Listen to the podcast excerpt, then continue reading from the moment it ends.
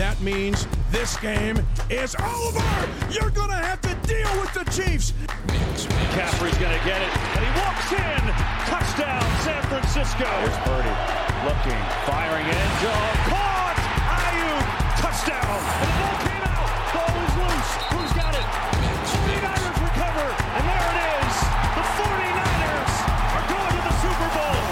Sports Show. Welcome to the Mikks Pikks Sports Show. It's the last day of January 2024. Let's say hi to Steve Mickelson from MikksPikks.com with two Ks in Mix and two Ks in Picks.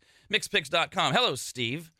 Good morning. We spent an inordinate amount of time for this show yesterday talking about what you do. Uh, this is a sports show, but it's also based in not only our mutual love of sports, uh, but your uh, decades-long experience running sports books, doing the lines, and and this is what MikksPikks.com is all about, where you use your years of knowledge to kind of help people figure out maybe you should be looking at this bet based on what I know from the angle of uh, having run a sports book. And I, I wanted to all that talk it came up with this email uh, th- that is something near and dear to your heart right now. It's from Kevin. It came in towards the end of the show. You can email us anytime, rad at radradio.com. Phone number is 888 989 9811. Uh, all through the NFL season. It's not new to this season. But now that 38 states have legal sports betting of some kind, and there's all sorts of other ways that people are involved in fantasy and things like that, people are scrutinizing the refs more and more, and especially when we see games during the regular season, teams kick a field goal that's totally meaningless, but it completely changes the over under or the point spread, or they don't do something that if they would have just done this would have altered the outcome of the game. It's happening in the NBA. We've already talked about it a few times over the last week and a half, and we've had scandals uh, in the NBA, and with so many people being so invested because that's what that's what betting is all about. Whether it's an office pool through a casino, through an online source, with a buddy. You have a vested interest in the outcome. And it leads to things like Kevin, who says, How is it legal to bet on something that literally could be fixed if they wanted to? Because it's entertainment, and this is your this is one of your fears about the way these leagues are presenting uh, their their refs and their their transparency or lack thereof. Yeah, without a doubt, the the more you know sports betting becomes mainstream in this country, the more scrutiny it's going to be under. For many years, it was just the state of Nevada that legalized sports betting, and one of the things that Nevada Gaming put in place was the wagering event had to take place on the field in a competitive nature. I remember many years ago, uh, we put up a prop, you know, will Michael Jordan play you know, for the Chicago White Sox this year. And Gaming Control Board had us take it down. They did not permit it uh, because it's whether or not he's going to be on the roster of the White Sox or not. And so for many years, that was the principle. It had to be something determined on the field of play in a competitive nature. But now that sports betting is opening up, you're seeing a lot more stuff where we currently are not allowed to bet on the color of the Gatorade. You know, that's not a sporting event. But for years, you couldn't bet on the coin toss because it was not part of the game. It was part of that. But now Nevada and some other states allow the coin toss, you know, as a wagering option. So people get creative. You know, people will bet pretty much anything that is offered out there. You know, I've always said for years that if you get two turtles and put them in a parking lot, somebody's going to be willing to bet on them and who's going to get farther because that's just our nature. And now that it's becoming more, you know, commonplace in this country, you do have to put things in place to ensure this doesn't happen. Uh, wide receiver for New England the other day got arrested on federal charges for placing over 8,900 bets, sports bets, uh, using a fake ID to place it while he was under 21. And the bets are coming out stating that he was wagering on his own player props, you know, which really brings into question, you know, some of these things we as bookmakers, we still take the bets, we put it out there, we understand this, but that word integrity, you know, needs to go both ways. You know, I remember booking the Cavs finals a couple of years ago. and LeBron broke his hand in the first game, and the Cavs went on and and I believe they got beaten four, maybe five. And then afterwards, we find out that he broke his hand in the first game. Well, doesn't there need to be some integrity from the league to share this information so everybody knows about it? Last year in the Stanley Cup, the Florida Panthers had like four players that were so injured, shouldn't even be on the ice, but it was the Stanley Cup finals. They want to play. They played, you know, with like knee injuries, shoulder injuries, all these things. But again, we didn't find out until after the Stanley Cup. Again, the integrity needs to come from the league also you know, not just from social media and various things getting reported. And that goes to the heart of his question. Uh, and, and, first, to back up, those, and those those prop bets, the really fun bets that have nothing to do with what's going on on the field. With the prevalence of a lot of these online gaming sites, many of them are not regulated at all, and people are still finding their way to them, and they can offer all sorts of wacky things. But to his question of how is it legal to bet on something that literally could be fixed? Well, it's not about could it be fixed. It's it's completely illegal if it is fixed. If it's found to be rigged. If it's found to be the, the, the laws are in place. And I think what Steve you're alluding to is we have to have better enforcement and better transparency so that we can constantly show people they're we're, they're not fixed. You're never gonna you're never going to stop the people that are going to just insist that that is. Like this clown that ran up to uh, Bill Cowher and, and Boomer Esiason uh, and Nate Burleson as they're trying to leave uh, Sunday after the Ravens game, get on Amtrak, and he's yelling at them that the NFL is rigged and it's all a conspiracy. Can't do anything about him. But but we've got to be able to say to legitimate sports bettors, look, this is how we can show you this is not happening. Correct. They, they need to be transparent in you know all of the different things. I can watch any game and tell you why both sides, you know, for the most part when you watch the game, oh, they got screwed on this call, they got beat on this call. But we have, for sports betting to be successful, the public has to have faith that it's legitimate and it's not fixed, like, say, the WWE, that it's all scripted. and, and that's where, you know, we keep talking about it. That's where I think we need to start using some more AI in order to get these things to take those really questionable calls and where it's possible the human element out of the game without slowing the game down and taking away from the game. Just jumping around some news. Uh, yesterday, uh, you had to break the news about uh, Ben Johnson, the Lions' uh, offensive coordinator, uh, having just come out to say, "I'm I'm staying. I'm staying with Detroit. I'm not taking any of these jobs." So I made sure I tried to get as completely completely up to date with uh, with with the news. I think I've got it all as of right now. Um, but that was a shock because uh, Ben Johnson's been mentioned for actually a couple years, and there was word that he was interested in the Commanders' job. And in fact, uh, the story is the Commanders were actually on their way to uh, to Detroit to meet with Johnson when they got word that he said, "No, I'm not interviewing with anybody, including you guys." Uh, and then you you you talked about the, idea that there's so much money in the NFL, and if you find a great coordinator like, you know, what what are the Chiefs going to do with Spags this year? Um, pay him, you said. And and after after we got done with the show, you sent me a copy of uh, Adam uh, Schefter's tweet or X, whatever we're calling these days, where he reported that that the Lions that Johnson did not stay because the Lions uh, adjusted his contract. They said, "Hey Ben, you know, we're going to give you X million dollars a, year to, to stay." None of, now that doesn't mean it might not happen, but he stayed out of either commitment to the cause, to Dan Campbell, loyalty now I understand why everybody wanted to hire him. Boy, what a rare, rare bird in the NFL. Oh, absolutely. The sad part is, is there's other articles out there that said, you know, some of the teams balked at his asking prices. He was commanding yeah. so much money in his contract, but then we see this one that he's staying with the Lions without the pay raise.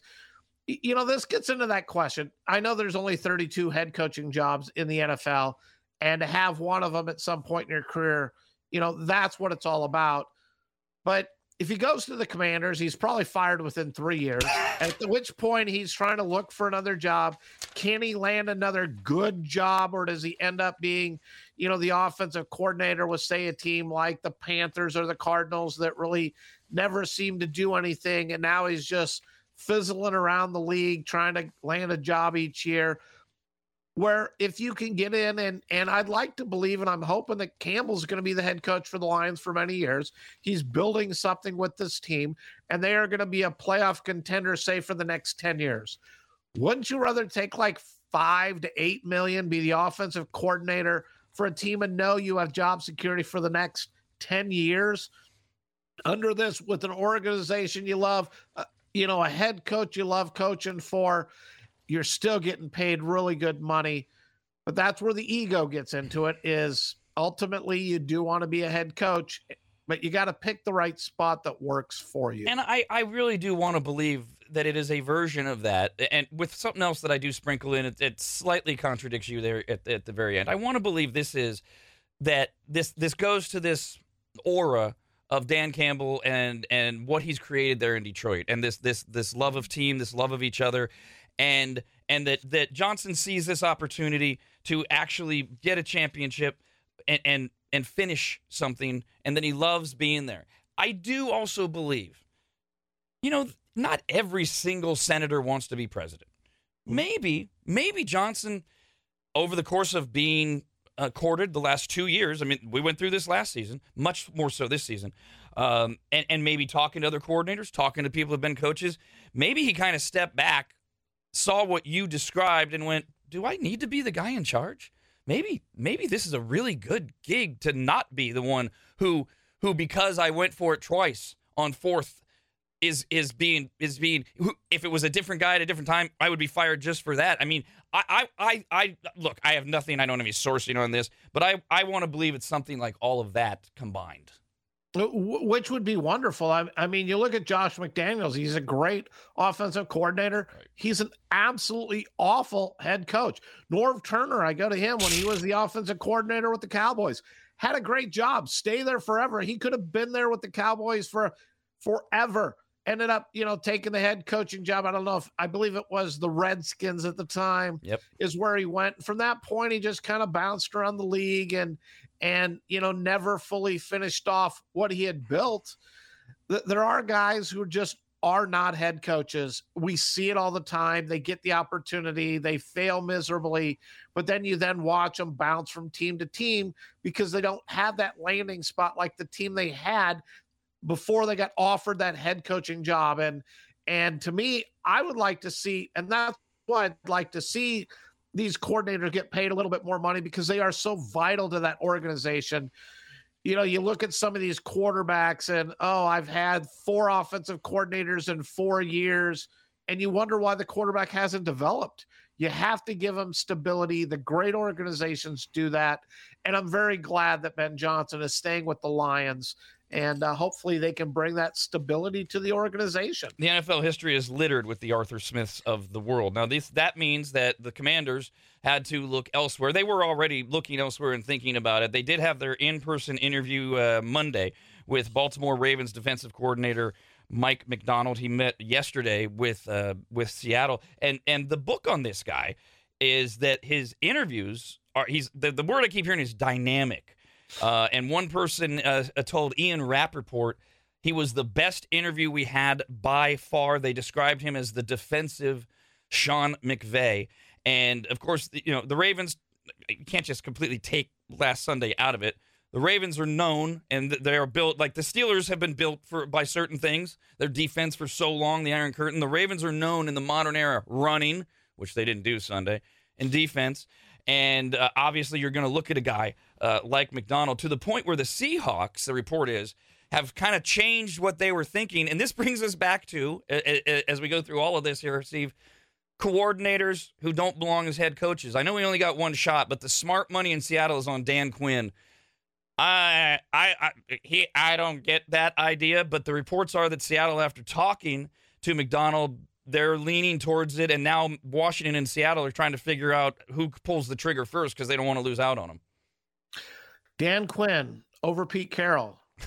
Isn't your job if you're going to let your head coach go? Aren't you really looking for a head coach who's going to be a better for the organization, who's going to take our organization to the next level? I'm just not convinced that Dan Quinn is better than Pete Carroll. So then you go back to why did the Seahawks let Carroll go? Exactly. It, it, there's, there's, they don't, they don't, they don't have anywhere to go. Look how long they've taken too. So it's not like they were eyeing one person in particular. And and that that was a great answer. Dan Quinn over Pete Carroll. Come on. Um, this story is not getting enough attention, in my opinion. We'll jump into college real quick. The University of Tennessee is under NCAA investigations for violations again this time over the nil, the NIL, the name, image, likeness thing. Um, they were just fined eight million bucks with a level one violation. They the the, the word is it's all tied to football, and that the NCAA is really focusing on rules tied to name, in, image, and like like this. There's been a real uptick in NIL cases. I'm, i hope we're not p- talking past too many people. This is very sportsy, but this is basically the way college athletes can make money. Uh, it, went, it went into place a couple years ago, and, and it also involves the, the transfer portal, which is the way Deion Sanders built out Colorado in, in, in just, just a few months.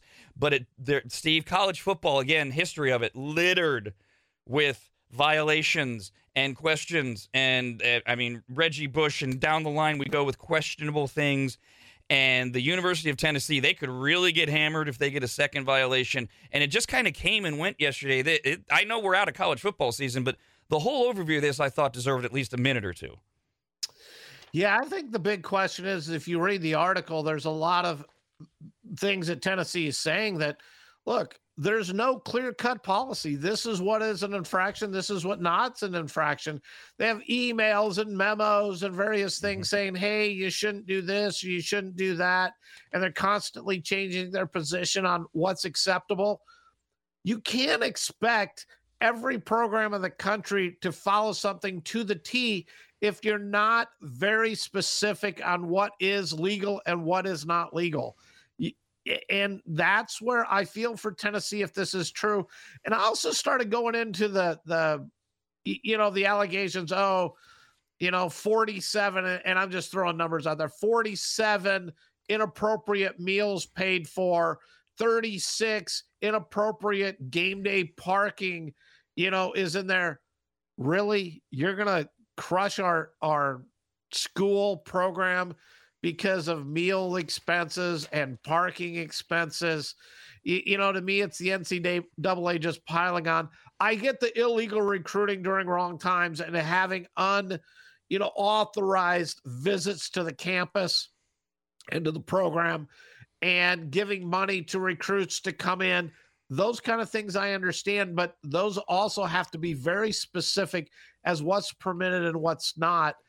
When you're down to like dinging people for in the olden days, you know, making inappropriate calls to the family using the coach's phone as opposed to paying it for yourself. You're just reaching. And some of these things that I was reading, you know, do deal with paying for game day parking and you know meals and and coffee and you know stuff like that and it's just i i wholeheartedly believe here in the near future you're going to watch college football break away from the NCAA and form its own business, and it's going to be its own entity in itself.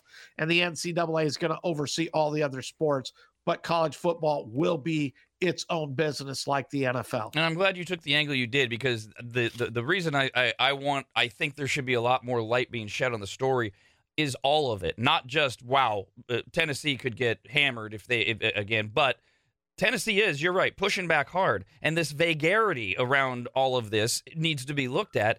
And I, have heard that rumor floated before that that the NCAA doesn't realize that college football has become an entity far bigger than the NCAA. And college football, because the, it, it makes so much money for these schools that these colleges are eventually going to say, we, we just we don't need your oversight. We, we've got this handled. And I believe that that day is coming sooner than people realize. And uh, by the way, just to, kind of on the same thing, I wanted to circle back something we just talked about the other day. Uh, just on the the we very briefly covered the this this ridiculous notion that that Taylor Swift is boosting ratings and, and is saving the NFL. Look, no doubt there's an effect of young women, teenage girls tuning in to see Taylor Swift. Yes, but the idea that that is then leading to this growing popularity across the whole sport is mind-numbingly stupid, and it's proven out. And we've got all the numbers now that we're done with all the playoffs. This year's NFL playoffs, we're talking about all three weekends, uh, averaged 38.5 million viewers, and that is the most watched playoffs ever. And records only date back to 1988. Most playoffs, most watched playoffs ever, up nine percent from last year. And for the three weekends, more than half of all Americans who were using their televisions were watching NFL games. That is an extraordinary statistic as a guy in the watching, listening, viewing area who's been looking at ratings reports for, for 30 years. 120.4, 120 and a half million viewers tuned in Championship Sunday. Different eyes. A third of the country watched. the Lions, Niners, Ravens, Chiefs. That is where the NFL is today. I don't care about the Taylor Swift angle. That's how big they are. That's what a behemoth they are. That is how uh, they, we might we we say this every year. We might really break the record for the Super Bowl this year. Uh, absolutely. I, am curious to see where the handle is going to go um, and the viewership. I think it absolutely has the ability to break the handle in both categories. You, you know, the NFL is king. Anybody who questions anything, I mean, the NFL is king out there. But with any business, you want to continue to grow. And whether I like it or not, and I tend to not like it, you know, they're reaching these huge numbers in the United States, which is why we're seeing more and more international games yeah. because the area for them to grow is now in the international market. And that's why we're seeing it.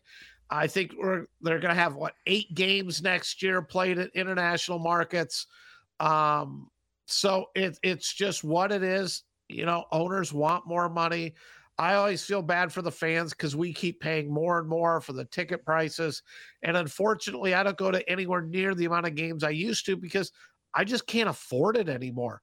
I love it. That's what I loved doing when I was a kid. That's why I became such a huge baseball fan. Mm but it's just pricing myself and families out. You know, it's the corporations now that are buying all the tickets and all these games. You don't see the families going anymore. And that's the downside. That's that's the part nobody talks about, which is a shame because as it continues to grow and just make more and more money, it squeezes the families and the common fan out of it. Fair enough. I, as a guy who who got tired of going to games, it was a combination of things. Very fortunate to have been to a ton of them, and the the the the degradation of fans and the way they behave in the stands, combined with how amazing the experience is at home to watch most sports and especially the NFL. Uh, I, I'm not sure if I would want to go to an NFL game again unless maybe I was in a luxury box uh, or something like that. And so, so I'm a little indifferent on that side of it. You're right. Uh, uh, part of this increased viewership is well, we can't afford to go to it, but the other side of that is, hey, it's it is great to watch. I mean, the, the interest is still there in terms of what's going on in the field, and we've talked endlessly. This, this, I get it. This push to go worldwide, as we both know from our own separate sources, it ain't taken yet, and I'm not sure if it will. The the, uh, the European stands are either you know half full, or they're or they're give, they're handing out tickets, they're giving out tickets to, to fill. I, I understand why the NFL does it, and as long as it doesn't water down the product, you know, like you said, it's it, it's it's a business, and we'll see. I, um, you know, I, mm, yeah, I'm going to save this one, Steve, because uh, we got to take a break. Um, later on, uh, Jerry, Jerry Jones is really yapping his mouth. Uh, most people have already heard the the all in comment from yesterday, which I was going to talk about. We may or may not get to it. Just got a breaking uh, report. For some reason, he's talking about his ability to work with Bill Belichick. So I'll get to context on that. And we had news from the NBA last night. We'll do that next. Mikks Pikks, the Mikks Pikks Sports Show.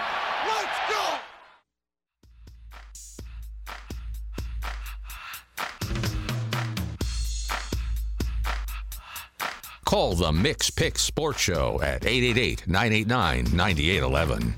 So funny, Steve. Uh, earlier this week, it wasn't wasn't last week. It was earlier this week.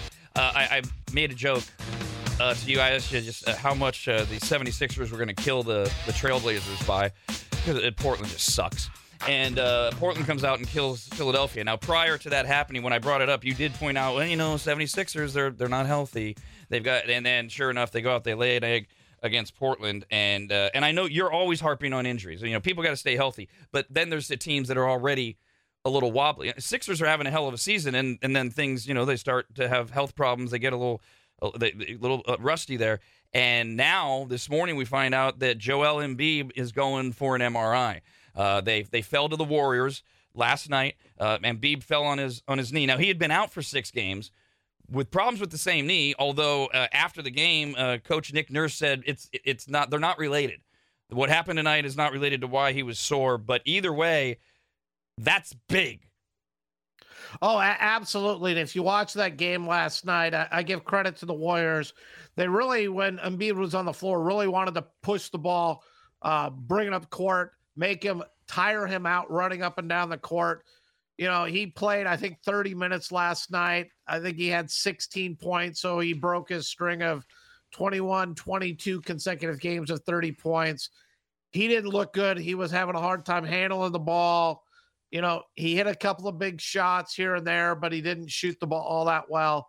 And for the Sixers to have any success, he has to be healthy.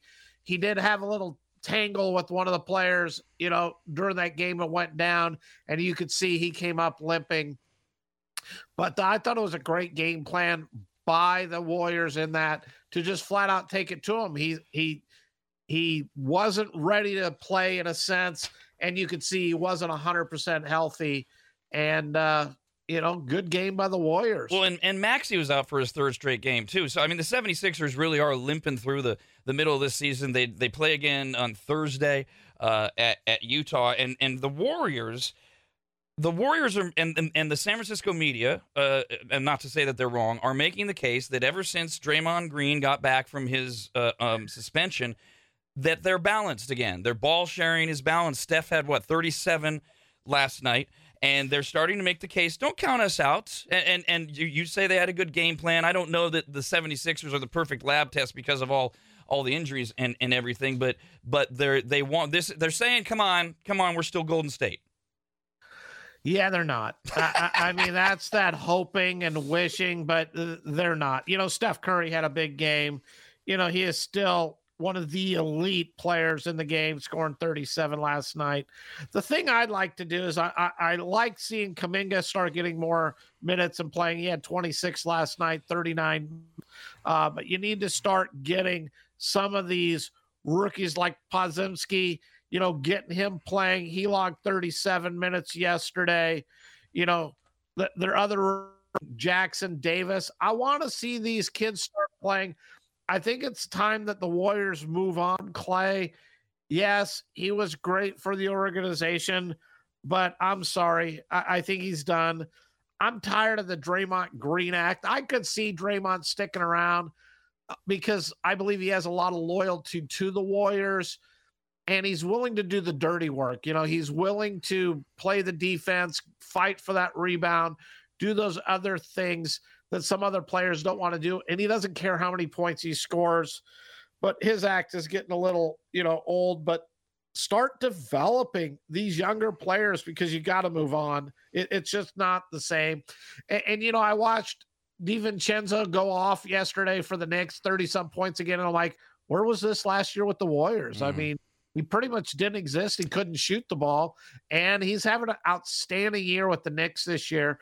Warriors could have used a little bit of that last year. Uh, the uh, uh, Warriors start a five-game road trip on Friday. Uh, they're at Memphis, uh, and um, the, the 76ers will have another shot at them during that trip as well. Another another team that just drives me nuts because they're they're Steve. They're not a good team. The Lakers. They're not a good team. Yeah, I know. Superstar LeBron James. I know. Uh, they're in Los Angeles.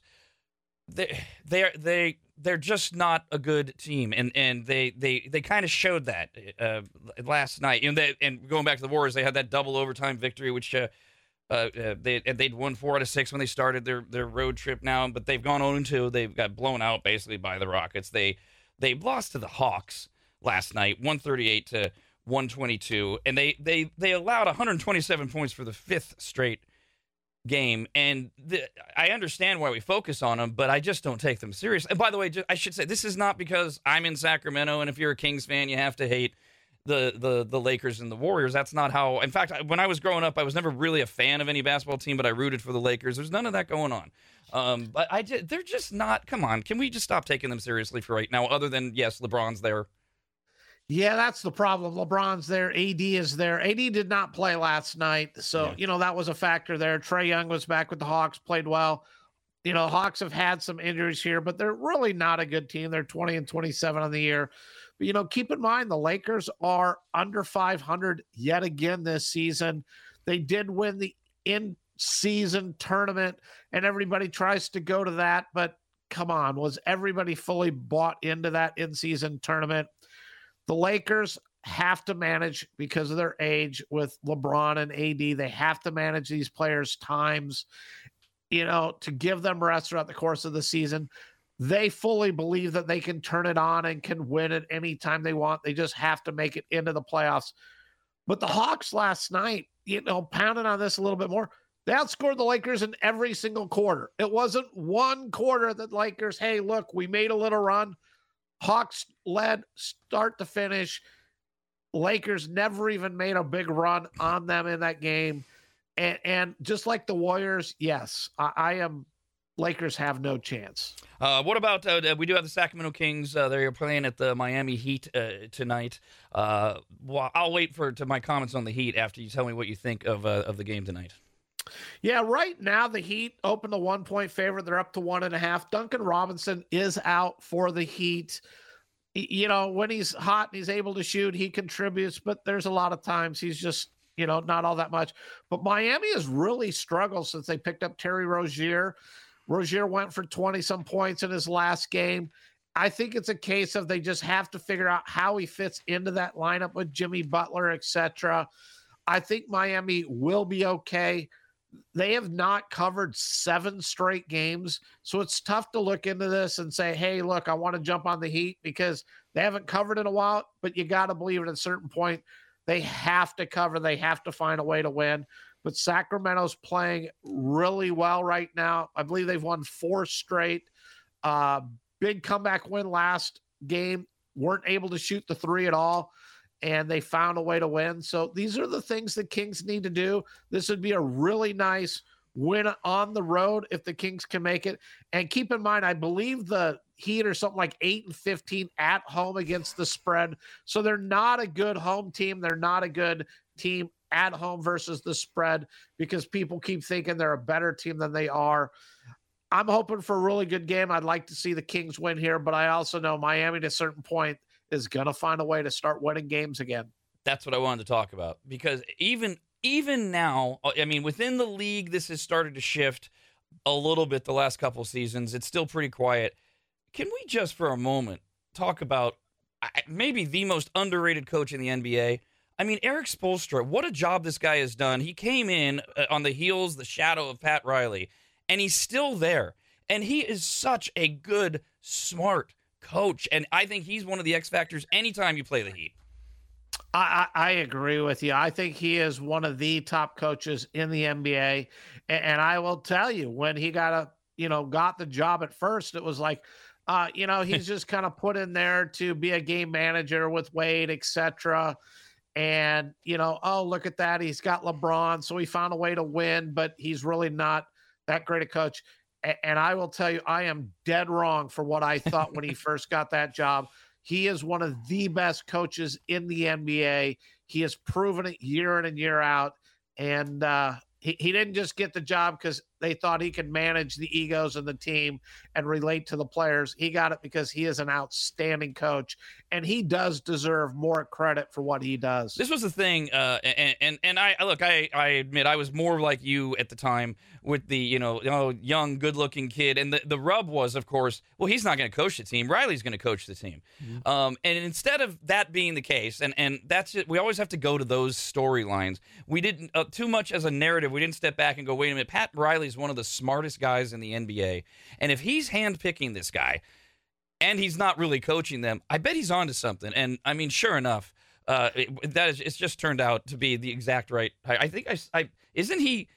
I I don't know if I got this right. I, isn't he the second longest uh, coach in the NBA?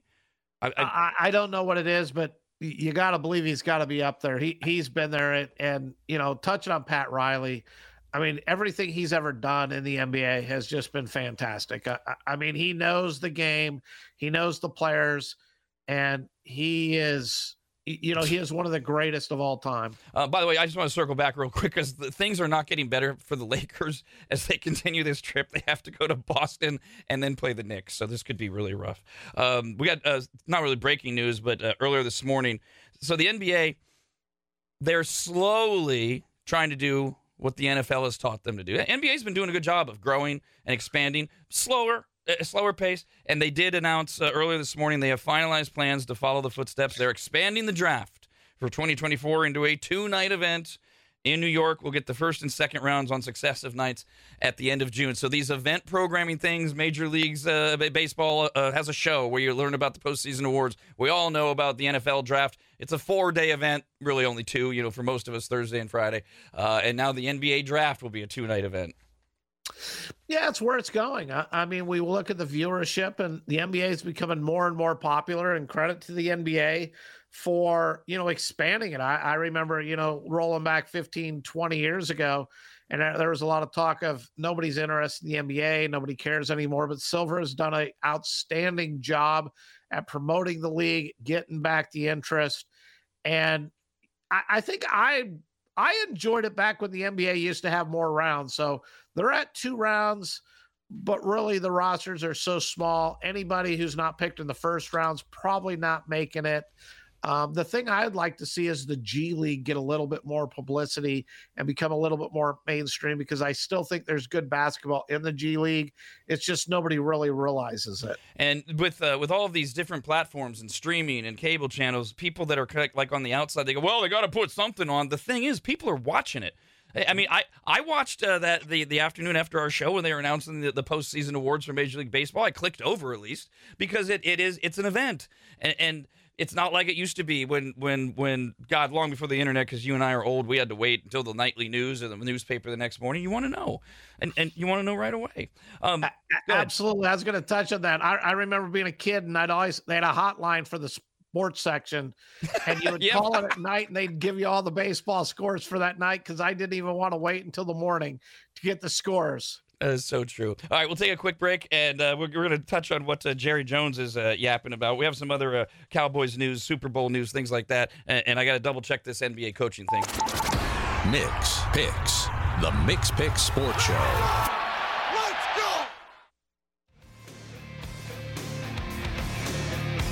The Mikks Pikks Sports Show.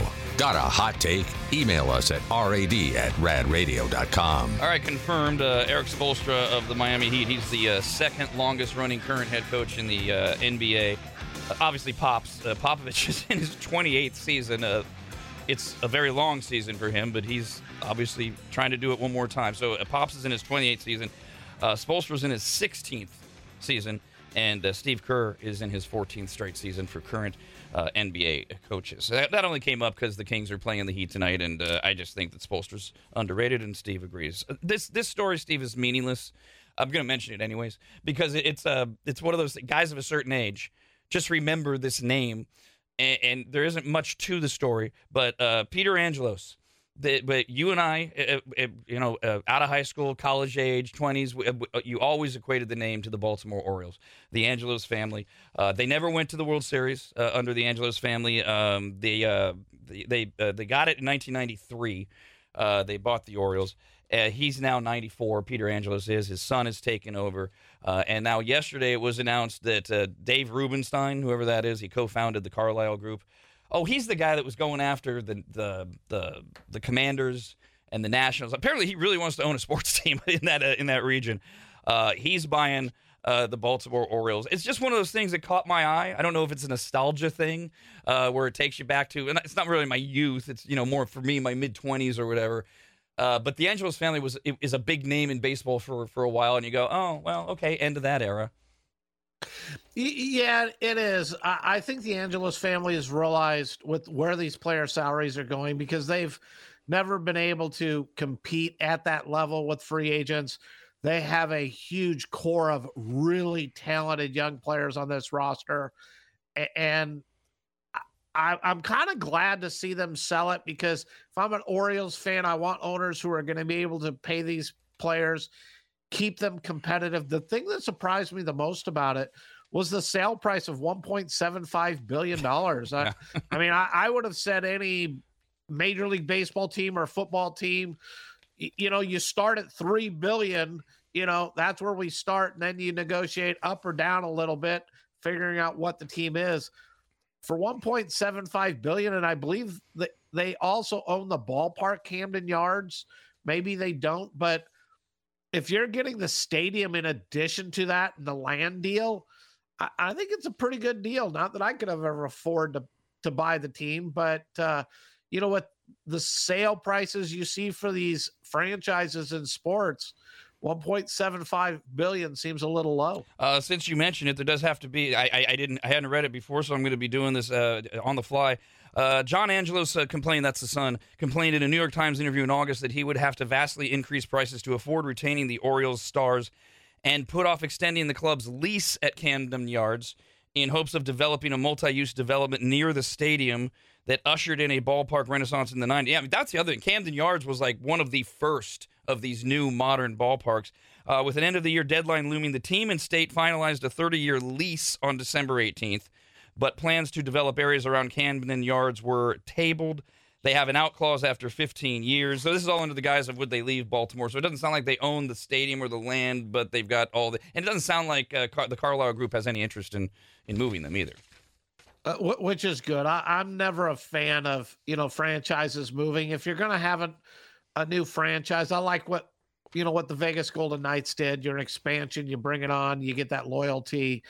You know, you see it with the Raiders, and yes, I'm very happy that the Raiders in Las Vegas. I'm happy the A's are moving to Las Vegas, but you're not going to get that true loyalty because, you know, Las Vegas. You you could have been Charger fans. You could have been, you know, fans of other teams, the Broncos out of Las mm. Vegas, you're not going to embrace the Raiders like you should be being in Las Vegas. And and that's where I always like the fresh start because I'm a Red Wings fan. I'm a diehard Detroit Red Wings fan. But I can tell you, I put the VGK right up with the Red Wings. I root for them for every game, just not the one game, you know, the couple of games they play against the Red Wings. That's all. You can email us, uh, rad at radradio.com. Nice note from Andrew says, Hi, Steve and Rob. I love this sports show. I grew up in Dallas seeing Roger Staubach, Ed Tall Jones, Tony Dorsett, and more play at the old stadium. Jerry frustrates me and other fans. He looks to control too much coaching, and he looks like a doll that went wrong. Okay, shot at his appearance there at the end. Uh, but I mentioned that uh, a lot of people already heard his all in comment uh, from yesterday. But the thing this morning is, uh, he was talking to Yahoo Sports. Uh, he's at the Jerry's at the Senior Bowl in Mobile, Alabama, and it, while we've talked about. It, it doesn't look like Bill Belichick's going to coach this year unless this rumor about Andy Reid walking away after the Super Bowl is going on and and if that's happening we know that there's been some communication like hey best coach of all time I want to take over a team built to win and break the record. We'll we'll get to that after the Super Bowl. For some reason it came up as to whether or not Jerry Jones could work with Bill Belichick. Uh, and he says uh, this was just this morning just released. I know him personally. I like him. He's a friend. There's no doubt in my mind that we could work together. He went on to say that Belichick is at the top of his profession. He also called it ridiculous that one person automatically assures you a Super Bowl, saying, "quote That's too high an expectation for him, but he is maybe the greatest uh, pro football coach of all time. He's a friend. I like him. Uh, blah. I want to make it real clear. I wouldn't have any problem working with him." Jerry Jones doesn't say a lot that isn't calculated. Now, maybe he's just talking off the cuff. This to me sounds like a shot right at Mark, Mike McCarthy that says, You got one season, which is what we all know. And if you don't do it, I got a friend. In fact, you know what? If you really suck it up in the beginning of the next season, I got a friend I can call out of the booth. I, I, I have a hard time believing there's not more of a message there. I, I agree with your message that I think he's sending.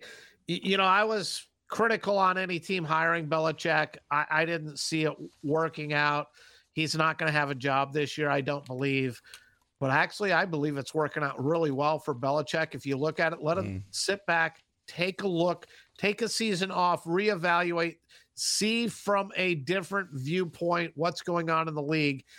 And right now, think about this. Yes, the Chiefs, if they win it all, Andy Reid could step away. But if he doesn't step away, or if he does, there's the Chiefs' job. McCarthy's on his last legs. He could possibly end up in Dallas.